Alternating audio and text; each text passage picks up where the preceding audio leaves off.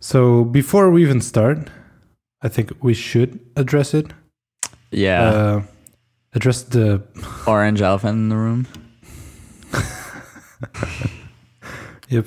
So the world is uh, going down in flames, and this is not funny at all. Even if you're not like you're not American, maybe you don't live in the U.S. and you feel like this doesn't affect you. I just want to. I mean, neither of us are. It does. yeah, yeah. None of us are American, but basically, all this to say that I don't want to sound like I, I feel like I speak for both of us. We don't want to sound hypocrite by ignoring or not talking about the problems that are going on in this country, in this country, in this world. Definitely not in this country. Um, and to be honest, like it, has been consuming me because we've been through this. Like it, it has been a week, and like I can't not check Twitter. And I bought an, another subscription on New York Times and The Economist, and I've just like been probably consuming too much uh, news and information. But I feel like I feel responsible not to. If that makes sense. Oh, yeah. I just want to address it and say, well, if you can help in any way, um, please, please do. Yeah. And, yeah. Um, I donated to uh, ACLU, and so many other people did on on Twitter, and people were like matching each other's donations, um, Which was awesome. which was really amazing. So great. Um, but yeah, honestly, like for this whole day, like I felt kind of sick. Like I had this thing in my stomach that like I just like really can't like I just don't understand like what's going on in the US right now. It's just so horrible and depressing and like the only like thing that sort of allows me to like keep going is seeing all the people that like are fighting Trump uh, and like actively taking measures um, to try to counteract the terrible things he's doing um, to the United States. But yeah, honestly, it, it's gonna feel weird to talk about design for an hour. and if I, if I have, if I'm being honest, I, I have to admit that, like going through my timeline on Twitter, which is like I would say like 95 percent of the tweets that I'm reading is related to these events, and then like sometimes I just someone tweets something like stupid, unrelated. Hey, my my breakfast was burned, haha. But like I just, it feels irresponsible. Like don't talk about that. And on the other hand, like I feel like it's not fair for me to, you know, judge people in that sense. Maybe they're not even aware. Maybe they, I don't. I don't know. It just feels weird, and I unfollowed a bunch of people just like because oh really? it- yeah, and I feel bad, but not really. Just like Mhm. Yeah, like minimizing this. Yeah, I can Like, totally see both sides though. Like, Yeah. I feel like I've Yeah, been it- so like uh, consumed by all these new these like tweets and everything that I also feel the need of like, can we just like talk about something else just for a change and go back to to that later? Like, but I don't know. I, f- I see just- both sides. yeah. Yeah. Uh, stuff. Because uh, I mean, we are recording uh, an episode of Layout. Uh, Yeah. You know, a podcast on design and stuff. It feels weird, but uh, you know, let's try to keep our minds off it and just uh, move on. And you know, if you're not in the mood to listen to mm, us talking about design stuff, uh, I I think it's totally legit, totally normal. Like it's okay. Don't listen to this right now. Uh, come back later or whatever. I, I mean, it's fine. Um, do what what what you feel like you should and what makes you feel better. So, we do have some follow up, which uh, was great. Um, by the way, uh, also feel like we have to address it. We skipped uh, last week, so um, if you're not listening to this as it, it comes out, there was a span of two weeks before um, for the last we recorded the last episode. So we have like two weeks worth of uh, follow up. and first, I have to you know thank everyone who reached out to us um, regarding last week's well not last week last episode's topic the feeling tired um, i feel like we had uh, one of the biggest reactions in feedback on Slack and on the Twitters. Oh, definitely. Yeah, it was great. It was great. Yeah. So like really thanks to everyone who like shared their stories and like privately and sort of publicly on the Slack. Um, That's been like absolutely amazing to to read that. Um, and to me, it, it feels like one of the episodes that I'm really proud of because I feel like in some sort of very small way like we've done some good like usually people like when they reach out to us like it's oh like i really enjoyed your discussion on like this random design topic but this felt more important in a way. So yeah really happy that it, it touched some people. And honestly like we we sort of when having the discussion we sort of had the feeling that oh yeah like i feel like it's it's not just us like that there's more people out there that feel the same way. And like getting those responses from so many people just like confirm that. So thanks a lot everyone. Thank you so much. Another thing I wanted to follow up um, was uh, my experiences at Shopify. I got some uh, DMs and emails from some people that were very worried and people that were thinking of applying for an internship, and they were like, "Oh my gosh, like." It, it, did Kevin still have a good experience and like people people being uh, very concerned? Honestly, I joined Shopify like over three years ago now. It was a much, much, much smaller company back then. We didn't have any processes in place for any sort of onboarding, and things were very scrappy. And even because of that, like honestly, I had the best experience. Like I, I did get that that imposter syndrome, but that eventually faded away, and everyone's been like super supportive. Um, so there's it's I don't think it's like that Shopify is a bad place to do an internship, like quite the opposite. And now it's a million times better because we've taken all the experiences from from people like me and all the other interns and regular employees have been improving our our onboarding process continuously. Um, and even like for me now, as sort of a design lead, imposter syndrome is something that we talk about uh, actively, uh, and it's something that like I try to help other people that are newer to the team uh, to get over. So definitely not an issue. If you're considering applying for an internship at Shopify, you definitely should because it's amazing. Although I never worked at Shopify, and this is not because you are my friend and work there. Shopify was always one of those companies that I really like look up to. Like it, always since I'm you know in touch with them and since I've you know I've I know the company. If I was aware of the company, it always sounded like this is a pretty cool place to work. Um, what you guys do and the work you put out, is pretty cool. Thanks, buddy. Um, and no, this this episode wasn't sponsored by Shopify. I just felt the need to sort of set the record straight. All right. Also, okay, last bit. This is a tiny one, uh, Yes. but it was brought up by uh, one of our listeners on Slack, and this is actually a name that I can pronounce because it's Portuguese. Ooh. So, uh, listener Adolfo Ferreira um, want us to to know that. Uh, remember, I think I recommended or something. Um, Moana, the the movie, Disney movie Yep. or the soundtrack or something. Basically, they they call the movie Moana. They translated to Vaiana in some countries in Europe and maybe some other places. And he came clean and basically said why, explained why. So apparently, Moana is a registered mark in Spain. And uh, they wanted to avoid, and I'm quoting here, they wanted to avoid some connection with this famous porn star actress from Italy whose name is Moana. So, yeah, probably not the best thing to be connected to, uh, if you, especially if you're a kids movie. But so there you go. That's, that's why.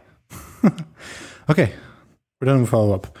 Uh, topics as we promised last episode we're going to talk about like the main topic for today is the is presenting and or selling your work to peers clients uh, whatever so but before we do because it, it has been two weeks and there's a lot of stuff that happened let's try to go like quickly through all these topics small snippets of news and just say what we think how does that sound Sure, let's do it. Um, all right so the first one um, that came as a big surprise to me. I don't know about you, but it it sort of happened uh, and then it spread like wildfire everywhere it was on Slack, in person, on Twitter. Um, and that announcement was uh, the fact that MetaLab, or I guess you should call it Tiny now, uh, acquired Dribbble, which is pretty big news in the design world if you think about it. Yeah. uh, I, so I didn't see this one coming. Yeah, me either. It, but like when I saw it, I wasn't like super surprised. You know, like I see that. Like I don't know. I it doesn't bother me that much. I'm not that interested in this. Like I I'm not a big Dribbble user. I always, even though you know we talked about a lot of problems that Dribbble has in the design community, maybe, and there's a lot of you know controversy about you know designers the dribbleization of design. Remember that? I feel like we, yeah. we talked about that in a, in a previous episode.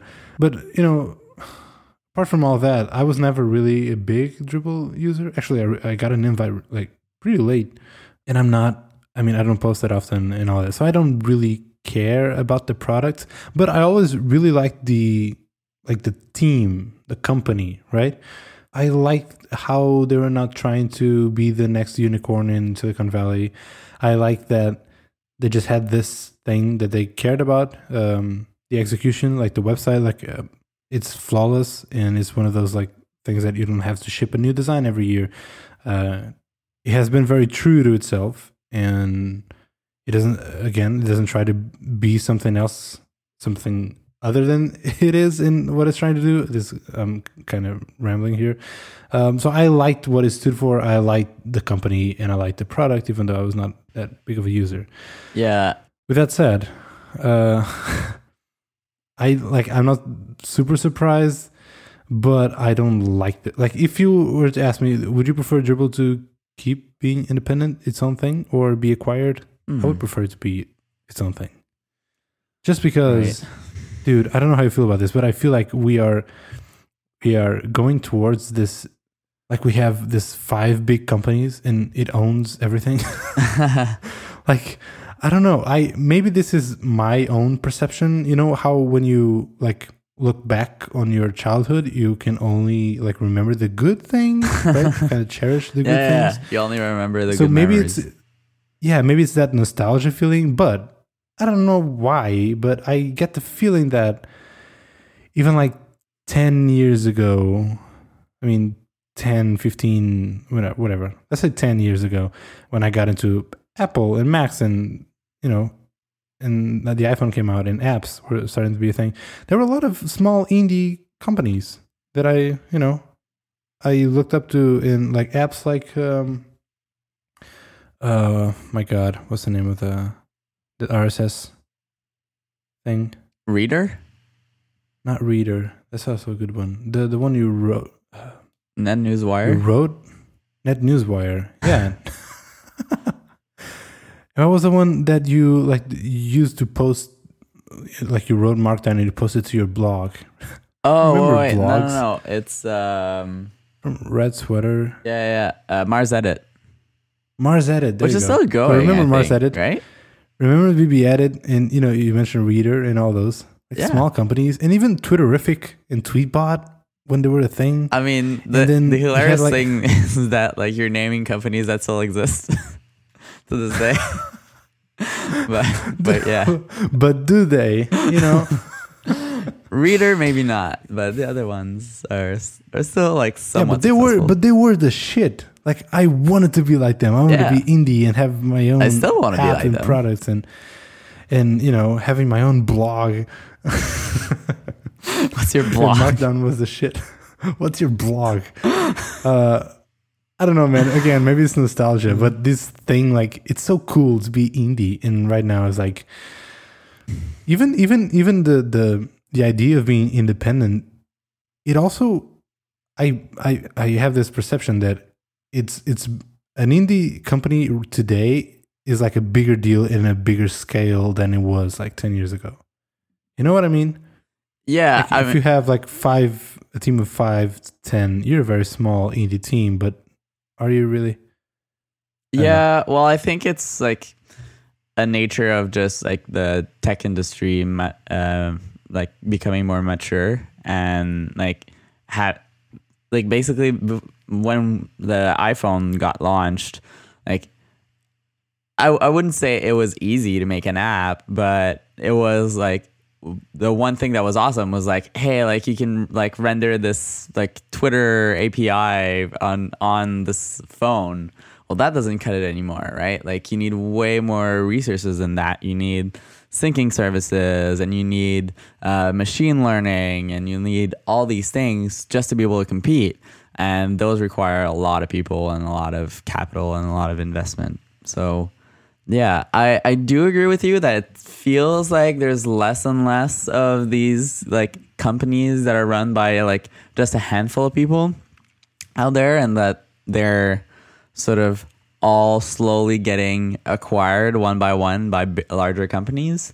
But honestly, like I I've been seeing Dribbble over the past like few months, like trying to like tack on more and more things seemingly to make money. So they have like the the portfolio thing. They had um, recently they did a thing where um, it's like this not mentorship but like this class that you could take which was like hilariously bad like how un uh, diverse this set of mentors were I think it was like 100% white dudes. Yes.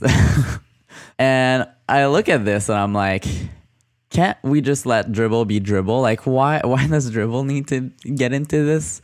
And it seems like, yeah, they probably need the the money. So if you, I like the way I see it is, if you start with the assumption that okay, Dribbble needs more money to keep being Dribbble. otherwise it'll have to like change to become this thing that obviously Dan and the rest of the team don't necessarily want it to to become, then they have to find an acquirer. Um, and honestly, if you like start thinking like who else could have acquired Dribbble, I feel like uh, Tiny, aka MetaLab, is probably one of the best acquirers out there. So I Oh, don't yeah. know. yeah. Yeah, yeah, yeah. Feel like they haven't totally destroyed um, designer news. Like they've done a responsible job at it.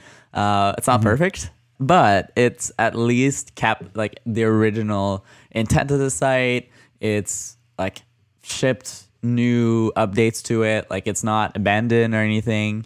So I honestly I classify this as a as a good thing in general. And I think it's gonna give the, the team at Dribbble like more resources to expand and work on new things and and focus on what really matters. Yeah, that pretty much sums it up. to be honest, oh, yeah? I don't really care. the small portion that I do care is like, sure. I mean, it's not a bad move. Uh, and Tiny, if anyone's gonna buy, it, like I said, uh, Tiny seems like a good fit. Cool. That's out of the way. Uh, by the way, remember that listener that uh, let, let us know about Moana and Vaiana thing? Yeah. He also asked us, what do we think about this uh, Juventus, Juventus, Juventus new logo? I'll let you pronounce it. Um, well, yeah. Well, it's in Italian, so Juventus. I don't want to. I don't know. Uh, the the the football team, and by football I mean the real football. I'm not gonna even say the word. Um, they have a new logo, and why why do we care? Uh, we don't really, but uh, our listeners, at least one of them, cares and asks us. So let's give a, very quick uh, feedback. I'm looking at this. I don't know if you if you have it in front of you. yeah, I do. Um, and well, take a look at the old one because you kind of need that context. What do you think? I think the execution of it is certainly pretty good. Like it's a very solid mark. They have a good concept of like, okay, let's keep the stripes, uh, but use them in a more abstract way. Um, so uh, in terms of execution, number one. Uh, in terms of like the overall idea, I'm really not sure that it fits with like what people expect uh, for these teams. I'm looking at this screenshot here where you see like all the different other teams and all their logos. Uh, and the Juventus one certainly looks maybe a bit out of place. And honestly, that could be a great way to like differentiate themselves out of the other ones. But it just doesn't really feel like a sports team logo to me. Um, I, yeah, I don't know. It it almost feels too uh too like minimal, too simple. I don't really see myself like falling in love with this logo. I think the most interesting things that they do with it is the the typography of like when they write the full word and they have like the very condensed version of it that is like pretty awesome. Um, but yeah, I don't know. I'm I have to admit I'm not convinced. What do you think? It's funny how you, without you know having the con- the baggage, the cultural baggage. yeah. Keep in mind, I have no idea. no, no, no, no. But just let me finish. Uh, I, it's for me. It's interesting that you, without all that baggage, like you probably arrived at the same conclusions that I did. Meaning that, like, I like it. Um, it's smart. Um, so you have just with those two shapes, you have the the J of you know Juventus, Juventus the, of the word itself. You have the stripes of which is like the look of the team, and you have the little shields, which is you know it's it's uh, it's a nod at their old uh, design and overall like the designs of football teams they have usually a shield. Mm-hmm. so i like that. And it's like it's smart it's very designy uh, but i think the the fans will hate it because it's it's not it doesn't look it doesn't say football team logo. And like i said it will stand out a lot when it's you know side by side with all the others which can be a good thing uh, standing out. But to me it's like this is a awesome new redesign a new logo for like um, an app or i don't know like a yeah, or like a clothing something. company or something. there you go yeah. So uh, I, I i'm not gonna say that it's bad. I just I, i'm not super confident that it will be a success. Yeah, i like it. I like it. but yeah, I don't know, and I I'd be curious to hear like someone that's more emotionally attached to this this team uh weigh in on on the topic. But honestly, like I'm looking at all the images and it just seems like okay, like I don't know, I like the logo doesn't inspire me or like doesn't make me feel like I I love this team or not. I don't know. You've got to become more mainstream, more pop, said the president of the team. Wow, make it pop. I feel like the word pop should be banned Uh, from like, you know, it should be okay to use it. Yeah. Uh, oh yeah, I've just seen the the shield, and the shield actually looks quite nice. I think so. Maybe they they roll with that more than like just the the J on its own, because I feel like it has a bit more personality. It's a little bit more interesting. Um, so yeah, maybe we'll see that more. So there you go. Uh, Adolf, uh, here's our take. Boom. Okay. Man, we still have uh, two other things before we get to our main topic. Uh, Shopify Summit. Uh, if anyone follows you on the Twitters or on the uh, Instagrams and social medias, has seen that you have been partying hard for the last, was it what, two days or Oh yeah. Uh, so it was uh, two days of summit, but there were there was one day before uh, that we got there because it was in Ottawa, and I'm from Montreal. Um, and then we came back the day after. So in total, it was four days. Yeah. um, so yeah. Uh, I, I don't know how much like people are interested in, in hearing about this, but basically the Shopify Summit is uh, an opportunity for all of the Shopify employees to get together at like the city of our headquarters, which is Ottawa. Um, and we all meet, and there's talks from uh, execs or, or uh, product managers and stuff like that uh, that sort of talk about our kind of overall vision and, and themes for the year. And it can sound very boring, uh, but I'll put some pictures in the show notes. The venue was incredible. Yeah, the pictures they don't scream boring at all. No. Um, so like everything was super well designed. Every little like experience has been considered. Uh, shout out to Mandira and Rachel uh, for designing uh, this amazing brand. Um, but yeah, anyways, um, there was this gigantic gigantic venue with a super wide screen uh, that made me think of uh, uh, one that they had at uh, Google I/O uh, a couple of years ago, or it might have been even Wow. last year. I don't remember. Uh, no, last year was outside. The year before There you go. Yeah, two years Um, ago. but yeah, it, and it's been amazing. Um, so we spent the whole day like listening to talks and hanging out and getting to know some people that we don't know because because we double every year, it's a bit harder to get to know everybody. So this is a great opportunity for us to do that. Um, so there were lots of parties, um, but it's also been super incredible to like listen to everyone from all sorts of different areas in the company and see what their their plans are going to be for for the next year and I've gotten like super inspired uh, by it and I know I'm gonna. This is gonna sound like an ad, but honestly, like I'm so damn proud to work at this company. Like, I think there are like an incredible amount of super smart people, um, and I'm super happy that I can be a tiny little part of it. So yeah, Shopify Summit was awesome.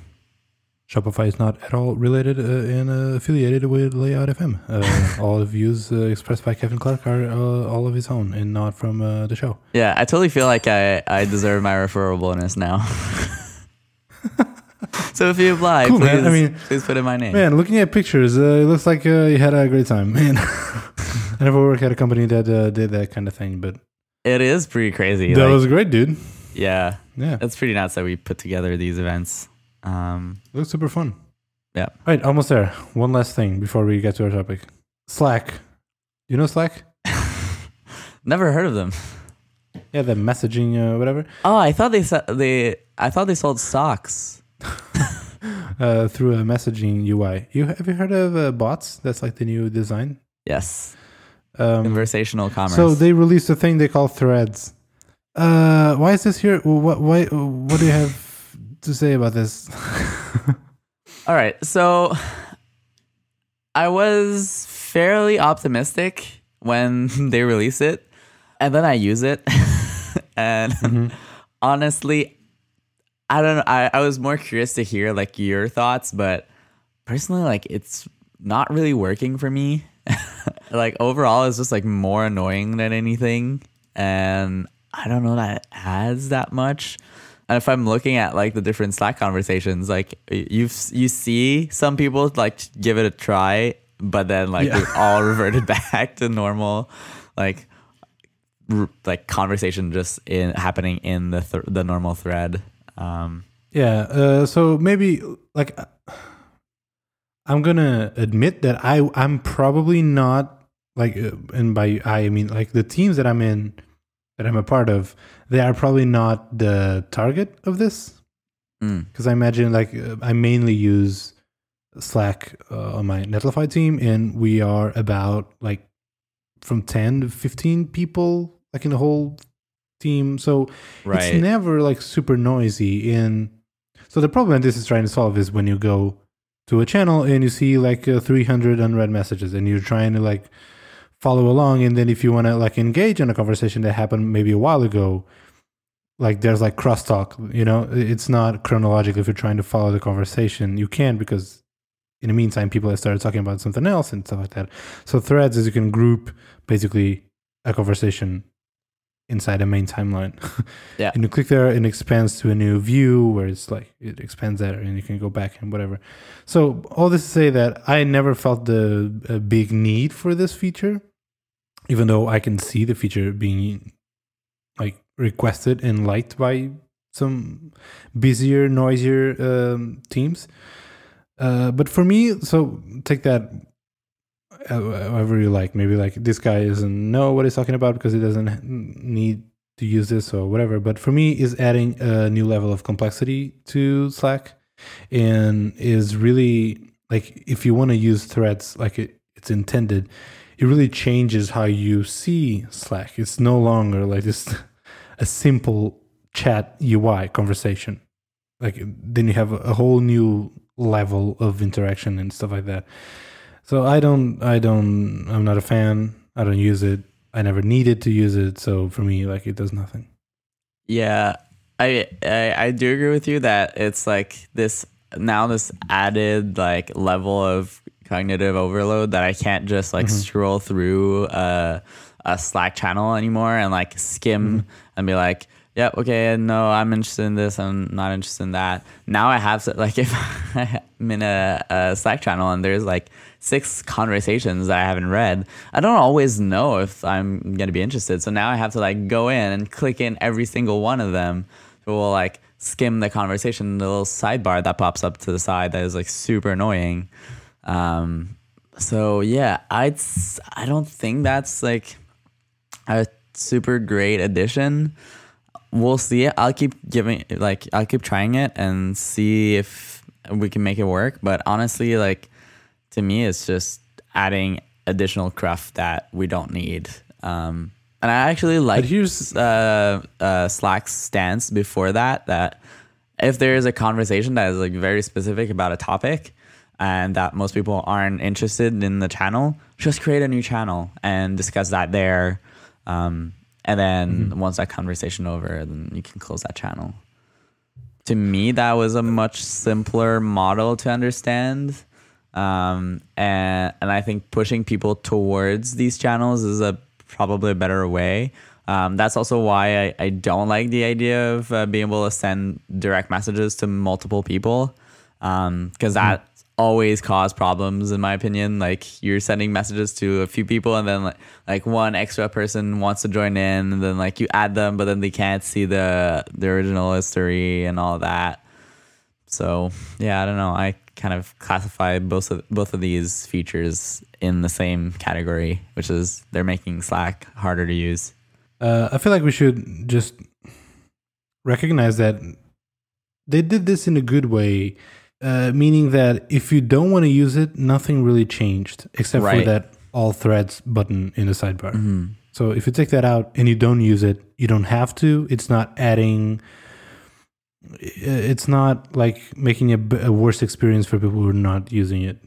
So you know, kudos to them. Like that's not always easy to do. Yeah. Um, so and to be fair, they had so much pressure to add that feature. I don't know if you've ever Yeah. looked at the the slide uh, the Slack um, like uh, like I don't know mentions on on Twitter. So many people kept asking every day, like, "Can you add this feature? Can you add this feature? Can you add this feature?" Um, Which is a weird feature to I don't know. If I had to guess which, you know, most requested feature would be, that would not be in the list. I honestly think it probably was like one of the number, ones. What is your number one like top feature requests for Slack? Huh, boy. Okay, I can tell you mine. My number Okay. one is a single account. Like you have your Slack login. Ah, yeah. when you set up a new computer, new phone, whatever, you log in with your account and you select which teams you want to, like, you know, log in and have in the app. That's it. Because man, installing Slack on a computer or phone or from from scratch is a pain in the behind. It's like you have to Yeah. log in. I mean, uh, it's not like an edge case right now to you know to see people with five or more Slack teams. Like that's becoming normal. Yeah. Um, So it's it's just a pain. Yeah. So that would be my number one. Right. Okay. I have one. Um, and it is rewrite the Mac app to be native. It is so damn slow and gonna happen. resource intensive. That Yeah, would honestly make it just way didn't better. they just change it to Electron? yeah. But Electron is not better. Well, maybe slightly better, but it's Yeah, but they just put some effort into you know into that. So the yeah, sorry, buddy, that's not gonna. Yeah, happen. but it's not quite there yet.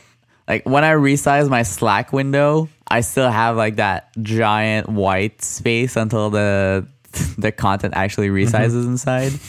And It's just like, oh my gosh.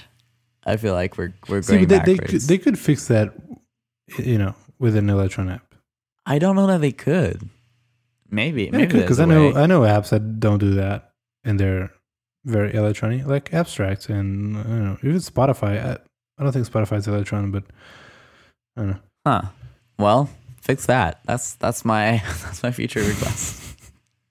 um, Okay, okay, dude, uh, we're done with smaller topics. we're Let's there. to the- We made it. Yay. Okay. I don't know. It's been so long. We're supposed to talk about this like a, a month ago. Like that it's been in our, you know, show notes. Yeah. I mean, that's what happens when you get sick. Yeah. Sorry. Okay. The topic is presenting and selling your work. That's how we phrase it. That's how it's written on the show notes. Um, the trigger for me for this topic, I think I was the one that put it in the show notes. Not not really sure, but like why I want to talk about this is because I've been feeling this uh, struggle, pain, frustration. I, I feel like that's becoming a, a theme in our show. Uh, I've been feeling this friction. Okay, let's call it that. Of you know, you spend a day, a week, a month, whatever, working on something. You're really polishing your your mock-ups and you're polishing and crafting your idea into this one solution, and then you show it to your team, and a lot of times you get the wrong type of feedback that you're asking or that you are hoping for. Um, a lot of times, like I feel like I shouldn't have to really explain and def- defend everything that I like all my decisions. Like it's really hard to communicate in well, in this case, sell your work to other people. And it's not just I feel like the, the easiest example that you can think of to put this in practice like if you're a freelancer and you're selling your work to your clients or whatever that's like easy like right? You've been working on this and here it is uh, and you have to sell it in a way. But i mean in the way i identify the most with this topic is uh, on your everyday operations at your company you know? You have your superiors maybe your creative director or you know developers in your team or something. You've done something. Here it is. And sometimes there's a lot of friction and a lot of pushback which is good in a way that it's you know all for a better product. But it's like i shouldn't have to explain this. Why don't you just trust me on this? Um, which i feel like is totally not the right way to do it. Like just trust me. Uh, believe me. Um, it's the best. But it's like it's hard man. It's hard to take something that you spend a lot of time a lot of energy on and having to really sell it. And, and sometimes ju- i personally i just feel like hey shouldn't we shouldn't have spent so much time discussing this. Let's just go with it. Like trust me believe me which is terribly like that's terrible. That's not the way to go but it's so hard mm. to have to be constantly selling and explaining everything all of your decisions. So, how often do you share your work with other people? Uh pretty often every day Huh. Interesting. So, like, yeah you you're gonna share something, and then it's gonna like get shut down, or I don't know, like get a lot of very like random feedback that you don't need, or like I'm I'm just trying to understand like the situation here. Um, so let's say like, hey, we need this particular screen for this particular product. You're like, all right, give me, give me, give me an hour, give me a day. I'll, I'll get back to you. And you work on it, and here it is. And it, well, what about when I do this? Well, what about what happens when the user does that? And well, what about like, well, wait, I'm, I thought of it. I thought about that. I have. Uh, here's all the extra ideas. Here's why as to why I came to this decision. Here's why that that solution that you're proposing uh, wouldn't really work because these reasons. So it's like, you know, when you are des- working, uh, designing something, I, I feel like this applies to not just design, but a lot of other stuff. But when you are thinking of a solution, you do think of, you know, a lot of a million different solutions, and probably most, if not all, of the solutions that you, other people are going to suggest to you. Like, why don't you make this blue? Well, I, yeah, I thought about that. Of course, of course, I've thought, I thought about blue, but it's like in a final mockup, you had to made you have to make let's say 100 decisions, tiny decisions, right? Yeah. uh, and basically, when you're trying to sell all that, you're gonna have to sell all those 100 little decisions and kind of like defend it. Does this make sense in any way? Does this do you relate in any way with this? It would be super interesting if you don't. Yeah, I don't really. but I'm like I feel like that's probably just because I don't fully understand like where you're coming from or like the, the details of like what's going on. But yeah, I mean, I feel like it's a normal thing to like I because like I don't expect to design something and have that just go live. Like I'd actually be worried if that happened. if I like came up with a mock-up and be like, "Hey, like this is what I thought about," and people are like, "All right, cool, let's start building this."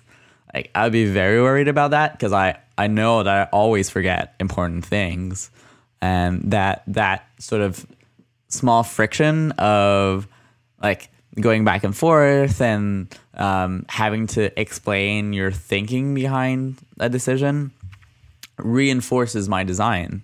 So yeah, Okay. So uh, here's uh, another example, just trying to phrase this better. Okay, this actually happened. Uh, I've been thinking about a new way to display. I'm trying to be vague here because I can't really talk about this. I was um, I was trying to come up with a better solution instead of just showing a modal, let's say like a floating modal on the UI, right? Uh-huh. let's just put it like that. And I come up, I, I mean, I went through a lot of iterations, thought a, a lot about different solutions and whatever, as you do. And I came up with this thing that I was actually really proud because, like, you know what, this is kind of like different and it really works. So I, you know, I put together a bunch of mockups and even like a small prototype just to show an interaction how this would actually be presented and how this would actually work. And because it was kind of like a different solution than just like, you know, than just like a modal. right. I got some pushback and I got some, well, but what about this? I really don't feel like maybe this solution is better. Maybe we should go with that. Maybe we should, what about this? And it was like, I was super frustrated because I, hmm. in my head, this was a great solution, but I couldn't really communicate that. But, and here's what triggered me. Um, we, we called in uh, someone that I I don't I don't want to say his name, but he's like a super famous designer, right? And he's a friend and like I I wanted to ask him some like feedback. Like I I was generally curious and I wanted more input. So we set up a meeting with with him and he helped us like just basically just share his opinion and feedback on the work. And he f- basically uh, communicated what I was trying to communicate, like how why would this be a good solution in such a way because he's such a pro, in such a way like in one two sentences that basically he convinced everyone that this is the right solution. Right. And I was like, God damn it! Like, how how do I get to that level? In Like that's what I was saying. Did you hear me? Like, I didn't want to say that because that just like would come off as whining, but it was like, yes, that's what I want to achieve. That's what I'm striving for. It's not really just the work that you right. come up with; is how you communicate all of your intentions, all of your ideas to someone that you know that just it would it would it would uh, I don't know solve a lot and uh, probably uh, save a lot of time and effort. Right. Huh. Uh, yeah, that's an interesting situation. Um, so, w- just to help me a little bit here, like, what's the type of relationship here? Like, is this person like a boss, or like, is it is it like an engineer, or because I feel like maybe that is kind of different, like depending on like who's giving you feedback, and that can. It wasn't one particular person; it was like the team. Oh, okay. Oh, so it was like one versus many, basically. Right? Or Uh, like Sure.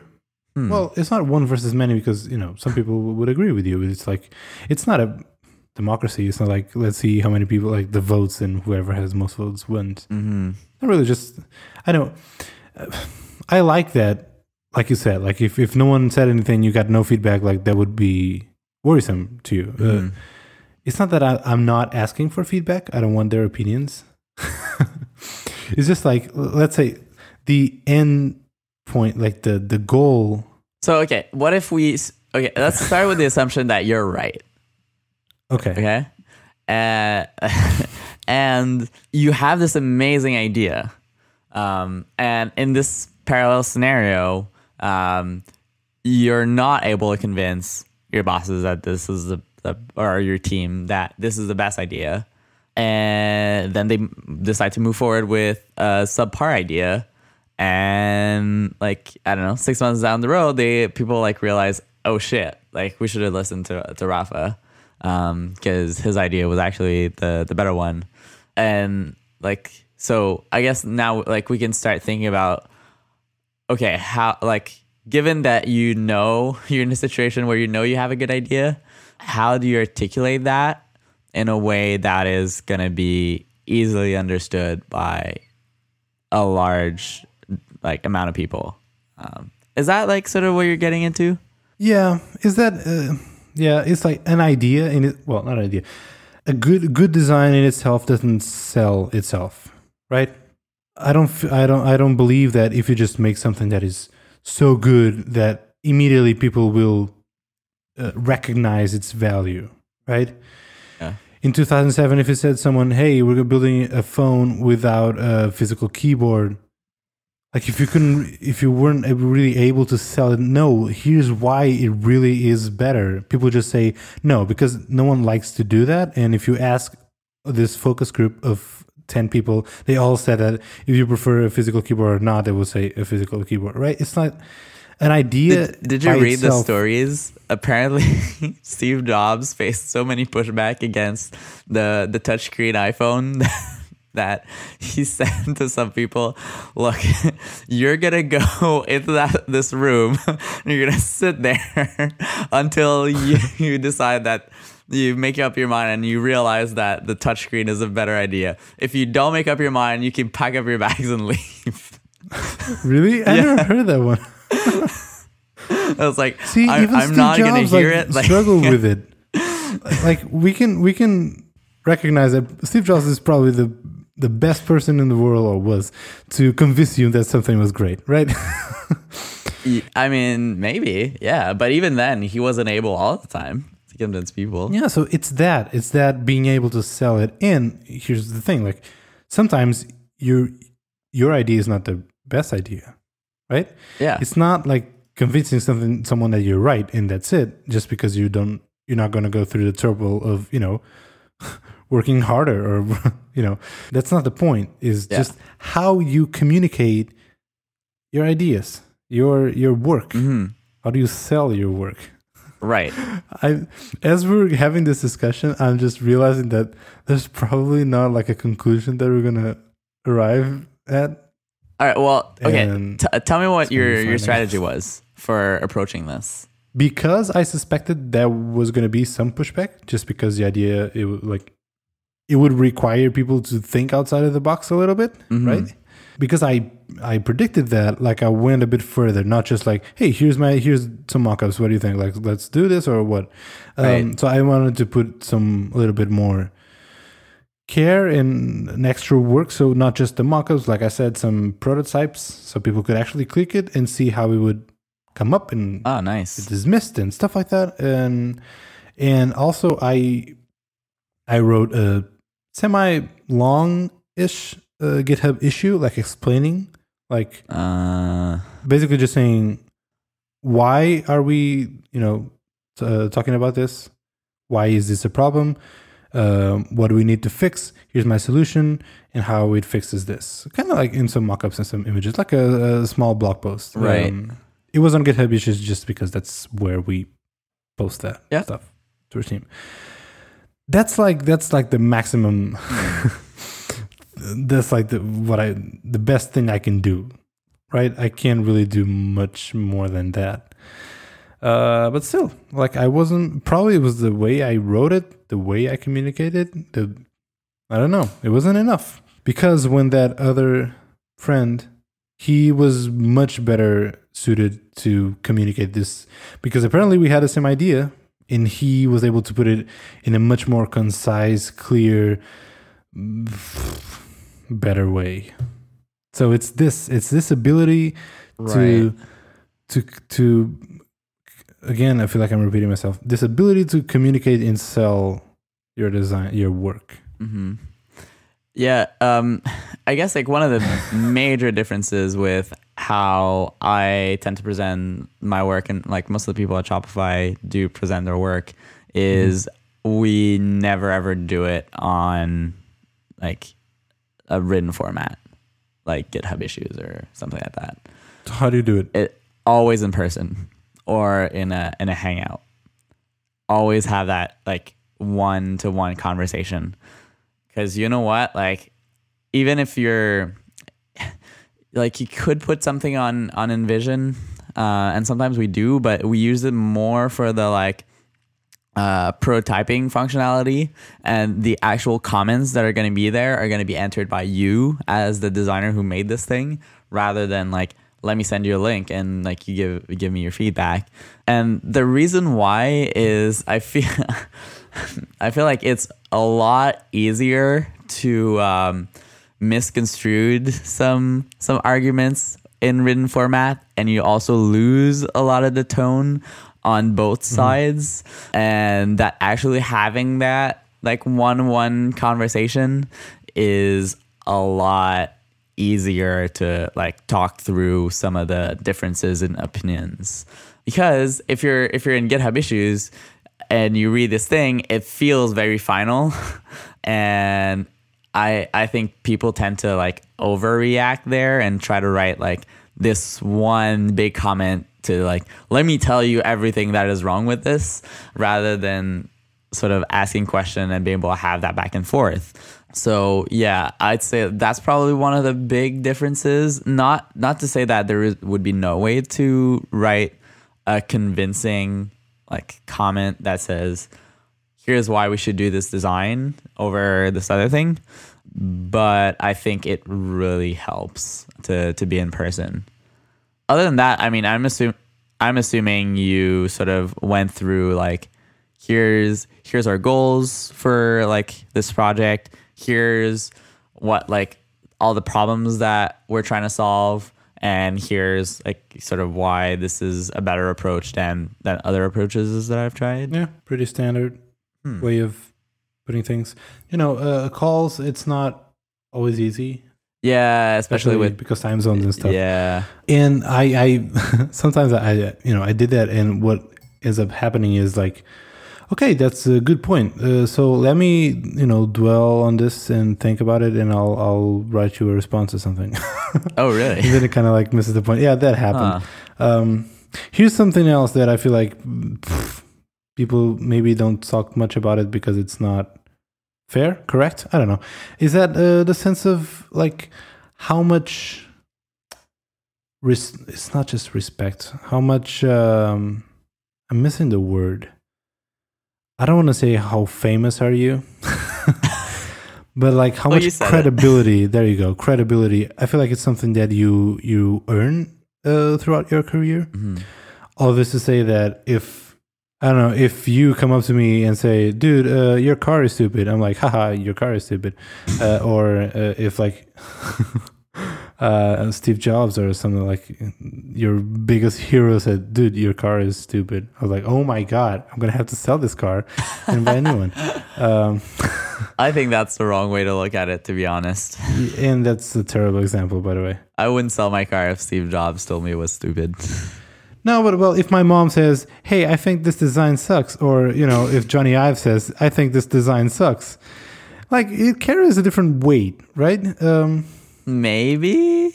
come on, you're not gonna agree on that? No, I'm not gonna give you that because I think both of the wow. Okay, so these two types of feedback are both going to be important. They're going to be important for different reasons, but I think like your mom should like your design as much as as Jony Ive, right? Like you shouldn't be like, oh, you're my mom. Like I'm not gonna listen to your feedback. Because honestly, your mom your mom might have better feedback than Jony Ive. Jony Ive is gonna say like, make it thinner and uh, make the, t- the the text uh, less legible and um, yeah, I don't know, hide all the the labels, make it undiscoverable. that might be Jony Ive's feedback. Like I, I have to try this again. I'm not gonna because he doesn't need that those things because he he gets it. Like he works in tech all day but your mom might not have as much like context of the the tech world the tech world uh that than he does. So her feedback might actually be way more valuable. Like i i don't think you should look at feedback based on who gave it to you. And that's actually something that i see sometimes and we call it the like the the the Tobi card uh, at Shopify. So like Tobi is our CEO, and when someone says, "Oh yeah, yeah, well, Tobi told me this was better," or he liked this one better, and it's like this should never be a valuable argument in a discussion. You should never say like this person's feedback is more important than this, this other one. If the feedback is good, then it should be able to stand out, out on its own. So yeah, I I'd say like feed like feedback is like the general is get as much as you can, and not all fe- feedback is is necessarily good or, or like positive. Like there's some feedback that you can agree and say like, okay, yeah, this is a totally a, a fair point, but here's why all the different reasons why it may or may not be valid in this in this case, but I think it's still valuable to be able to know, okay, this certain type of user feels that way um, with like this design or whatever, and then you can choose whether or not like it's important to you or not. But I think it's it's still valid in some way. I agree, but I think we're both right. Sorry for my big rant. I think we're both right. I I can't imagine that. Well, maybe the mom thing, and it was a better. It was a not not the best example, but dude, if if you tweet about something that you just released and you know someone that you don't know on Twitter says, "Hey man, that that color is really bad," or if someone that you like really respect in the field uh, says, "You know what? Maybe that color is not that great." It carries different weights to you. Like I, I, I feel like you have to. I don't know. I mean, I, I, I, I felt this basically. Like I'm saying this one particular example, I'm saying this is my solution. I think this is better. And if this other guy says it, Jesus, it carries a different weight. If he says it's right. Um, yeah, well, then you have social validation, right? That it's it's like it could just be the fact that it's one more person that's on your side, or it may just be that like okay, this part like I don't know, your boss really admires uh, this other person then is gonna like agree to whatever this person says, but that doesn't mean the person's right. Well, what I'm what where where I'm trying to get with this and how this is tied to the previous discussion is that I feel like the credibility that you earned uh, throughout your career uh, also has a different impact on how you sell it. Basically, like if you are if you don't have you have no experience whatsoever uh, and you're selling something to a freelance or you won three design awards, um, the effort on the way you're going to have to sell your work probably is going to be different. Um, yeah, the way I see it, it's like tr- trust is like this battery, and you start out you start off at like fifty percent or something, um, and you have to like charge your battery over time, and it, there's actions you can take that that's gonna like charge your battery more, but there's also some some actions that are gonna lower your battery. So you have to like sort of weigh in and like understand that when you and like I'm not saying this like about you because you have you've been there for a while, but let's say someone's just joining a new team, like your your battery level is gonna is is gonna be at 50 and like you're gonna have to prove yourself a lot more than someone who's been there for a while that has gained that trust um, in all the different stakeholders. Um, so yeah, I don't know. Maybe, maybe like I, I I still think that there it's normal that people it's like trust but verify. Uh, it's like um, they want to have to make sure and like test you to make sure that you have a solid understanding of why you're making certain decisions. I think it's part of maybe the process of of gaining that trust. But it does suck being placed in a situation where the your different stakeholders are looking for like outside opinion. Be like, well, this person said this, so I agree with them. And it's like, well, I'd much rather discuss the actual argument than appeal to like authority or whatever. I don't know. I feel like I'm not being helpful. Well, uh, yeah, like I said, I don't think like there's one solution. There isn't. This is just like me trying to kick off some kind of discussion. Um, but it's interesting. Like it's something that it's people don't talk much, and there's no like online tutorial how to sell your design and how to phrase your ideas in a concise and uh, effective way. right. Um, but it's, I would say, almost as useful as a skill in just being able to actually create Hmm. Rectangles and circles. Oh, for sure. Yeah, yeah. Like drawing rectangles is only half of the job. Like, Yeah. the other half is, is talking about your work. The other half, the other half is not as talked about. Like we we don't have access to resources to help us on that other half, and yeah. it's as is important. yeah, right? that's true. it's so weird.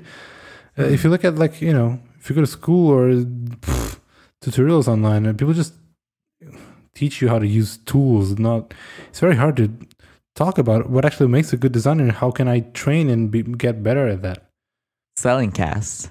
have a new side project for you. um, but yeah, no, that, that's a very good point. And like, I've been like trying to think, like, are there like, is there anything off the top of my head that is like, okay, if you had to give advice to anyone on how to do that, I, f- I feel like it's very hard to think of okay, here are some general rules that you need to use that are applicable to anything. Like it feels a lot more specific to like this individual situ- uh, situation. And one thing that might be interesting that I can try is next time I'm presenting a design to like actually write down some of the like important like key parts that I have in in my way of of explaining it and showing it to people. But yeah, I don't know. It's yeah, it's tough. I don't know. Uh, something that I really use in like base my. It's not just pitches, but how do I try to sell something? Let's say, um, is watching a lot of Apple keynotes. like, It's the biggest change to this model since we launched. uh, but like I feel like the the the, the introduction of, of the iPhone, um, the original iPhone, is such a, a you know historic event and turning point in the industry. And the way it's presented, it's brilliant. I feel like that's you know that can be used as a case study in schools how to sell something, some sell something that is completely new. Um, uh, you know, like I'm going to introduce the iPhone. three things to it." you today a header, a modal, and a footer. A header, a modal, a footer. Are you getting it? Are you getting it? These it? are not three things. This is one website. oh yeah, honestly, I think the Yes. the iPhone introduction is definitely like the best product introduction ever created, in my opinion. Like it's just so I don't know, like the that's one part that I really love about it that Apple doesn't do anymore. But I don't know if you've noticed this, but how um, he's gonna say all the like the devil's advocate like take on Yeah. on everything that that he says and like knowing Steve Jobs, you know that he was the person to say like I, I don't know like why um why why don't we have a, a physical keyboard? Well, let me explain to you why we don't want that. Uh, or um I don't know, what were the other things that he was talking about? We'll Like, use a stylus. yeah. And the, the, the access of smartphones uh, and dumb phones and their Oh, yeah, yeah, yeah. and the functionality and stuff like that. Yeah. It was so was great. good. And like basically like crossing off all the the negative points about this this product that he's introducing. And yeah, I mean, I guess that's a, a pretty good lens to look at at the things that you're presenting. Um, now that I think about it, is okay. Like, look at this from a very critical eye. Like, what are the the things that people may say about this? Um, the things that are more controversial, and let me like break down really well why I've considered them and why my solution solves the problem here. Um, that can be a really cool approach. All right, man. Uh, this was awesome, but I feel like we're we're we're really getting nowhere. Um, Yeah. well, let's let's. Well, I I I opened the box. The discussion is out there. Um, let's think about this. And I don't know if. By the way, listeners, if you have any ideas, if this is uh, something that you are struggling with or thinking about or something, hey, I, we would love to to hear it. So you know what to do. You know we do have a Slack thingy, right? Uh, if you go to spec.fm slash Slack, can request an invite and get in and let's talk there. Um, this is getting long. We have to we have to end this, dude. Before we go, do you have recommendations? I feel like we should. I I do sort of. Uh, I Okay, let's hear it. I have a recommendation of a product that I haven't received yet. Uh, but that that I ordered.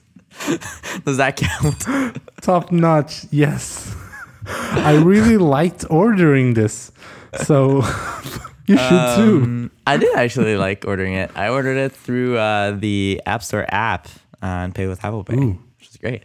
Um, yeah, so I think we talked about it on the show. Um, I really want to try uh, smart lights um, for my place. Um, and I wasn't sure which one to get. A lot of people recommended um, the Philips Hue lights. Uh, Problem is, I have like a lot of rooms uh, at my place have many lights that are connected to one outlet, and so the Hue lights actually become quite expensive. Like if I want to replace every single one of these lights. And there's the additional downside of you can't use the switch that is on the wall. You basically have to leave that on all the time. Uh, And then uh, A hue sell, sells you like an additional like sort of remote that you can stick on a wall next Yeah. to your your normal outlet. But that's not a very elegant solution. Um, so uh, I discovered that we have a home automation channel um, on the the Shopify Slack. Um, so there was a back and forth discussions there. Uh, some people were having the same sort of reservations as I did, um, and uh, some people. One person recommended the Lutron Caseta wireless smart lighting. We'll put a link in the, the show notes because I just can't pronounce these names. Um, but what it is is instead of being the actual light, it's the like power switch, uh, basically. Um, so you just replace that. It's a bit more effort uh, up front, but then you can keep using the lights you already have. Uh, and it just acts as a bridge to like sort of let you turn these lights on and off. So I ordered the pack that like starter pack that has the uh, the bridge kind of thing and two uh, light outlets. So I will give them a shot. Uh, I think they're pretty good because I read a lot of reviews about them. So that's why I, I, am still placing them in recommendation. I will follow up on what that experience was like and if I do recommend them fully. But so far, I think it can be a pretty good choice uh, for people that have the same same problems with the Hue lights as I have. So there you go. There you go. My recommendation. Um, I guess it, you know it doesn't have the you know dimming the light, the bulbs actually, and you know changing colors and stuff like that. So you can't change the colors, you- but you can dim the lights. Oh yeah. Yep. Okay. Cool to know. All right. I'm looking. Uh, I'll, I'll look for your your full review. I will report back. Okay. Um, I I have two recommendations this week. They're both awesome. So one is a game, another one is an app. The game is the the Resident Evil Seven Biohazard. So uh, how, how familiar are, are you with this game? Uh, I've heard of it. Okay, I feel such a gamer when I'm around you. yeah, I feel so underqualified to like gamer. even like ask you questions about it. Wait, let me Google for it. Uh, All right, so Resident Evil, uh, you know, like the franchise is a Yes. horror well, in my opinion, it started as a like a horror game, and then up until like from Resident Evil three and forwards, it's like an action game. Where You Mm. shoot zombies, whatever. Um, this new, this Resident Evil Seven is like a big departure from the the the genre. So it's the first Resident Evil where you play in first person, um, and it's like it's way. Actually, it's more of a Silent Hill, meaning it's more of a horror game than an action game, if like a shooter. And I mean, just as a horror game, it's amazing. It's a really good. The writing, the storytelling, all of that. Yeah. Here, Kevin is just sending me screenshots and of the the game. I know, right? This is So as a as a horror Yeah. game, as a horror Oh game is a really good game. Again, the writing and all that. Just for it, if you like scary games, horror games, buy it because it's awesome. But if you have a PlayStation 4 and you have PlayStation VR, Oh, what? this is like, yeah, this is like the oh first Gosh. game that it supports like both VR or non VR game modes. So it's not like usually the games have like a VR experience, like a half an hour, an Mhm. hour long experience in VR is pretty cool. Um, but this is like the whole game. You can play the whole game in VR. Wow. And uh, so I, I just finished uh, today the whole game. It took me 10 hours, uh, the first playthrough. And let me tell you, like, I love uh, scary games, horror games. I love scary movies. Uh huh. But if I'm going to be honest, like, I, I don't get scared really. Like, I, I love playing them. I like it, but I don't really get scared. Yeah, that's the Um, problem. I I yeah. don't play video games, but I feel the same way about horror movies. Like I love horror movies because like when I started getting into them, I got really scared. Uh, but I just love that feeling, and the Mm-hmm. more like the more you like it, the less scared you become. So And the more you crave that Yeah. feeling of actually being scared. yeah, I know. So same thing for me, like with movies and games. But let me tell you, dude, in VR, it's it's a whole different game, dude. it's like can't imagine. I can't explain it, but it's not like when you're playing a game or watching a movie, for that matter. Like stuff is happening in the TV, right? Like Yeah, you look a little bit up, and you're not looking at TV. Like you're looking at a wall. You're like Mhm.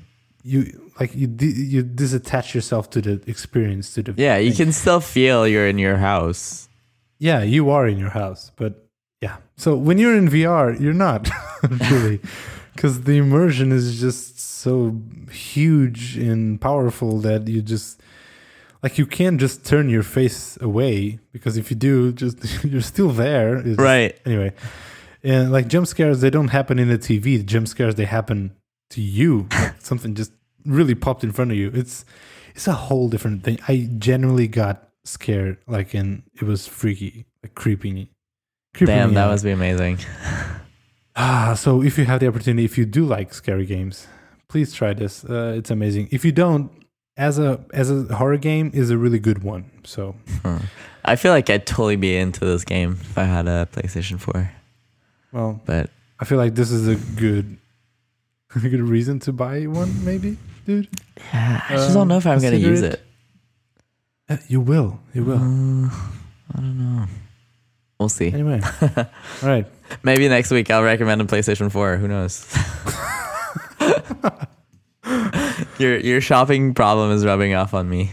Uh, my second and last recommendation is an app called Swift Playgrounds. Surprise!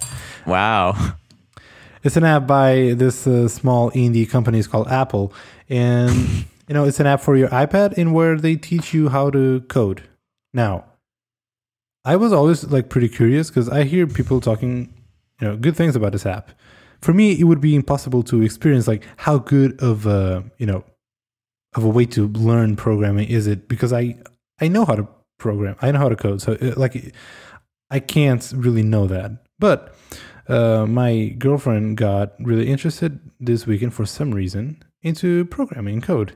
Huh. And I installed this app on her iPad. And I told her, "Hey, why don't you try this? Because apparently, it's a good, is a good um, and cool app to learn how to code." And she did. And dude, uh, she spent the whole weekend like glued to the screen, going through all the uh, Uh, how do you call it, like exercises, the games? Because that is a game, but it Damn. teaches like real concepts of programming. Like I was surprised. Like it was really cool and good. And That's awesome. I really need to go back. yeah, in one day she she like knows the concepts of you know a for loop and a while loop and a function and what it is and calling it back and you know types and all of that. That probably took me like a month in college to be familiar with. It's it's really cool and To have a new employee for uh, Break the Safe. yes, that's my plan all along. So there you go. Like if if you don't know how to code and you would like to and you have an iPad, give this a shot. It's free. Should you though? And we should end there. All right. Yes. So you can find the show notes at layout.fm. Everything's going to be there or uh, right in your uh, podcast app of choice.